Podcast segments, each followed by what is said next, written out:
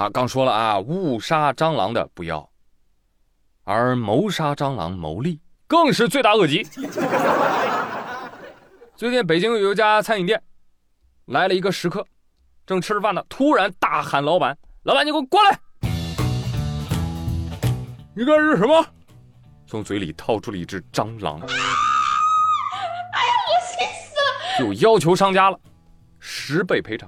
商家呢就赶紧转账，转了他一千块钱。哎，结果这男的转头又要求老板给他买一条中华烟，不买的话就曝光。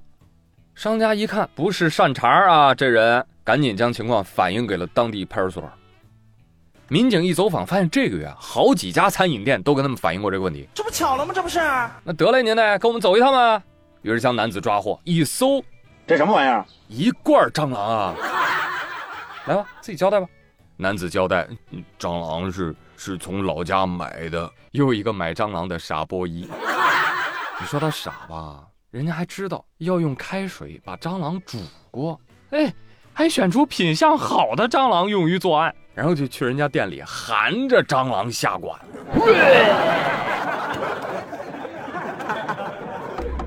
敲黑板啊，朋友们，听好了，这个成语。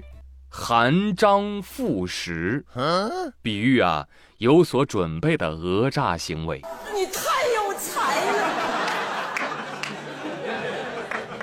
干大哥，你说你含着蟑螂开直播，不比这顿饭赚的多啊？行了，露出你的真面目吧，是不是你有女至乃养蛊世家？是不是？你疯了吧你？现在连蟑螂都要选品相好的啊？这个世界看脸都看到这种地步了吗？来，全体起立。本互联网法庭宣布，该男子蓄意谋杀蟑螂，手段残忍，影响恶劣，现判处他把煮蟑螂的那锅汤都给我喝了。怎么样？这玩意儿才大补呢，我跟你说。来，请坐，请坐啊，各位请坐。继续我们的专题致富经啊。呃，前不久，在江苏徐州，有一个零零后的网文作家呀，就发视频，大吐苦水，说：“我这辛辛苦苦写了两百多张小说，结果发现有个盗版网站，把我前面两百多张小说都抄走了。这还不是最气人的，最气的是抄着抄着，他就开始自己写了。我这才写两百多张，他都更一千三百六十九张了。我这老脸往哪磕呀？我这个。”我觉得这盗版网站挣的应该比我还多。有网友就问了：“你怎么不维权呢？你在这发视频？”作者表示：“不维权是因为打官司比较费劲。”哎，谁说不是呢？曹雪芹说：“谢邀啊，这题我会。我回头啊，我就托梦给法院，我要起诉高鄂。我。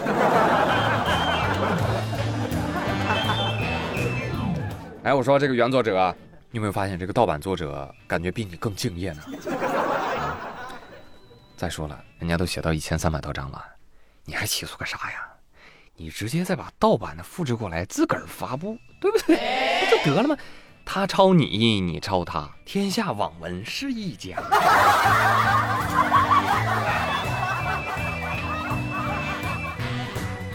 我之前听说过一个事儿啊，说有一个网文作者写一本小说，写写铺盖了，然后弃坑了，结果呢，有个盗版网站就找了个妹子。来续写这部小说。过了一阵儿，正版作者发现，嘿，我这小说怎么还在更新呢？还是个盗版，不要脸！哼！然后他就把盗版内容往自己的正版网站上搬。这下写盗版的妹子不答应了，跑过来找他麻烦。结果一来二去就被男的策反了，两个人就在一起了。啥？还把盗版网站给告来？最后他们结婚了。女枪手给他生了个大胖小子。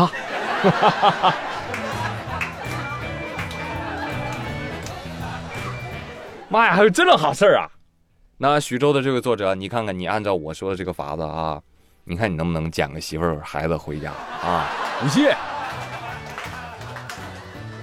哎，这个捡回去的孩子不要扔啊！虽然现在就业压力比较大，但是我觉得有的时候抢救一下还是可以的。比如说山东淄博有一个爸爸，他发现他十岁的闺女啊，学习成绩很一般，他就开始愁了。为什么？再过几年中考了。如果一直这样的话，这这这这这还考啥高中啊？于是他转念一想，哎，那不如提前教女儿干我这老本行喽。于是十岁的闺女就开始跟着他学习制冷设备行业画图。闺女，你看，你按照爸爸这个设计哈，等你二十岁参加工作的时候，你去应聘。你好，有工作经验吗？有。别看我二十，但我已经有十年的画图经验了。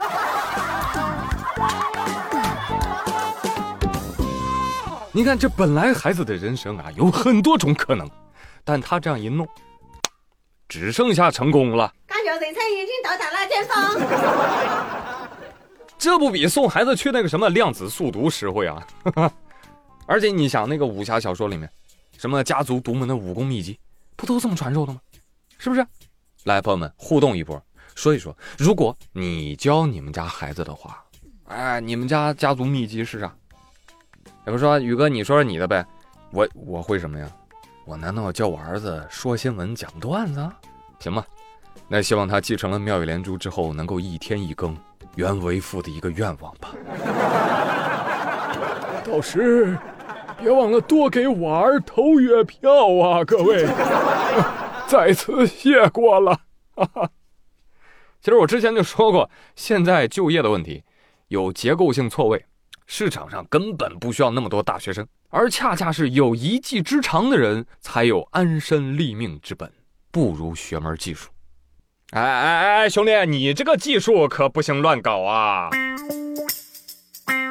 二零二三年四月，吸毒人员王某就联系了石某，大哥。你那儿有没有冰啊？冰冰毒的黑话，有冰的话给我来点我要三千块钱的。这个石某就爽快的答应了。然后石某就叫来朋友张某，跟他说：“老弟，啊我接了一单生意，有人跟咱要冰啊，但我们又没有冰，你接个六啊？你接？那有啥呀？他只是跟我说要冰，又没说要冰毒，我给他冰糖不行吗？” 我操！你想，咱这做好事啊，行善积德啊，啊，功德加一。俩一琢磨，一商量，得了，拿着冰糖就交货去了。这一交，哎，对方根本就看不出来，三千块钱拿来吧你。后来这哥俩就尝到了甜头。嘿哥，咱俩就这么搞，发家致富还是冰糖好。不仅他俩尝到了甜头。那吸毒的买回去也尝了一嘴甜头，后天啊还不敢报警，妈多。到了五月份，这俩小机灵鬼又卖了两千块钱的冰糖，就那么几颗啊！直到被抓的时候，民警将在其身上查获的物品送鉴定中心鉴定，没有病毒，全是冰糖。目前几人被刑事拘留。有朋友就纳闷了，这玩意儿他卖冰糖的，怎么还拘留他呢？朋友，这个算诈骗了，不算贩毒啊，已经是不幸中的万幸了。但是啊，你这有哄抬物价的嫌疑啊！在拘留所里，审讯民警非常郁闷，唉，消失的一等功啊！绝命唐诗，气死警察！看到没有，朋友们，别再抱怨了。真正的强者从来不抱怨环境。我呸！没钱怎么了？没钱赚呀！啊，赚不到怎么了？存进去就有钱了呀！江西上饶广丰公安接到报案称，网点内的 ATM 机异常，啊嘟啊嘟啊嘟叫个不停。警察就打开监控一看。发现有个男子在往那个 ATM 机里面塞什么东西呢？塞的什么呀？把镜头拉近点。哎呦，好家伙，往 ATM 机里面塞冥币呢！啊，一后打，结果 ATM 机卡死了。警察就来到现场找到他，你干什么呢？你往里存啥冥币啊你？啊，警察同志啊，因为我没有真币呀。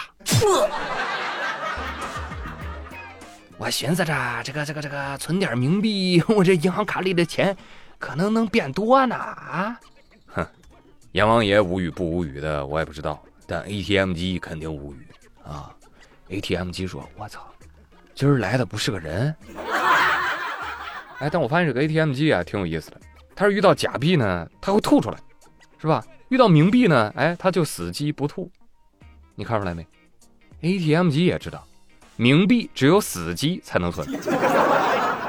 啊啊，当然也有可能是面额太大了啊，活活噎死的，呃，最多见过一百亿张，这怎么突然来了张一百亿的？呃，当场猝死。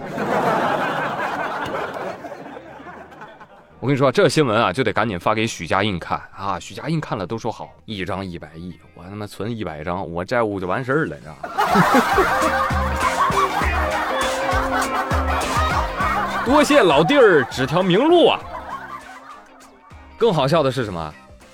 这个存冥币的老哥啊，他真的坚信自己存钱会有结果的，还在坚持查看余额。哎，这个怎么没有变化呀，警察同志？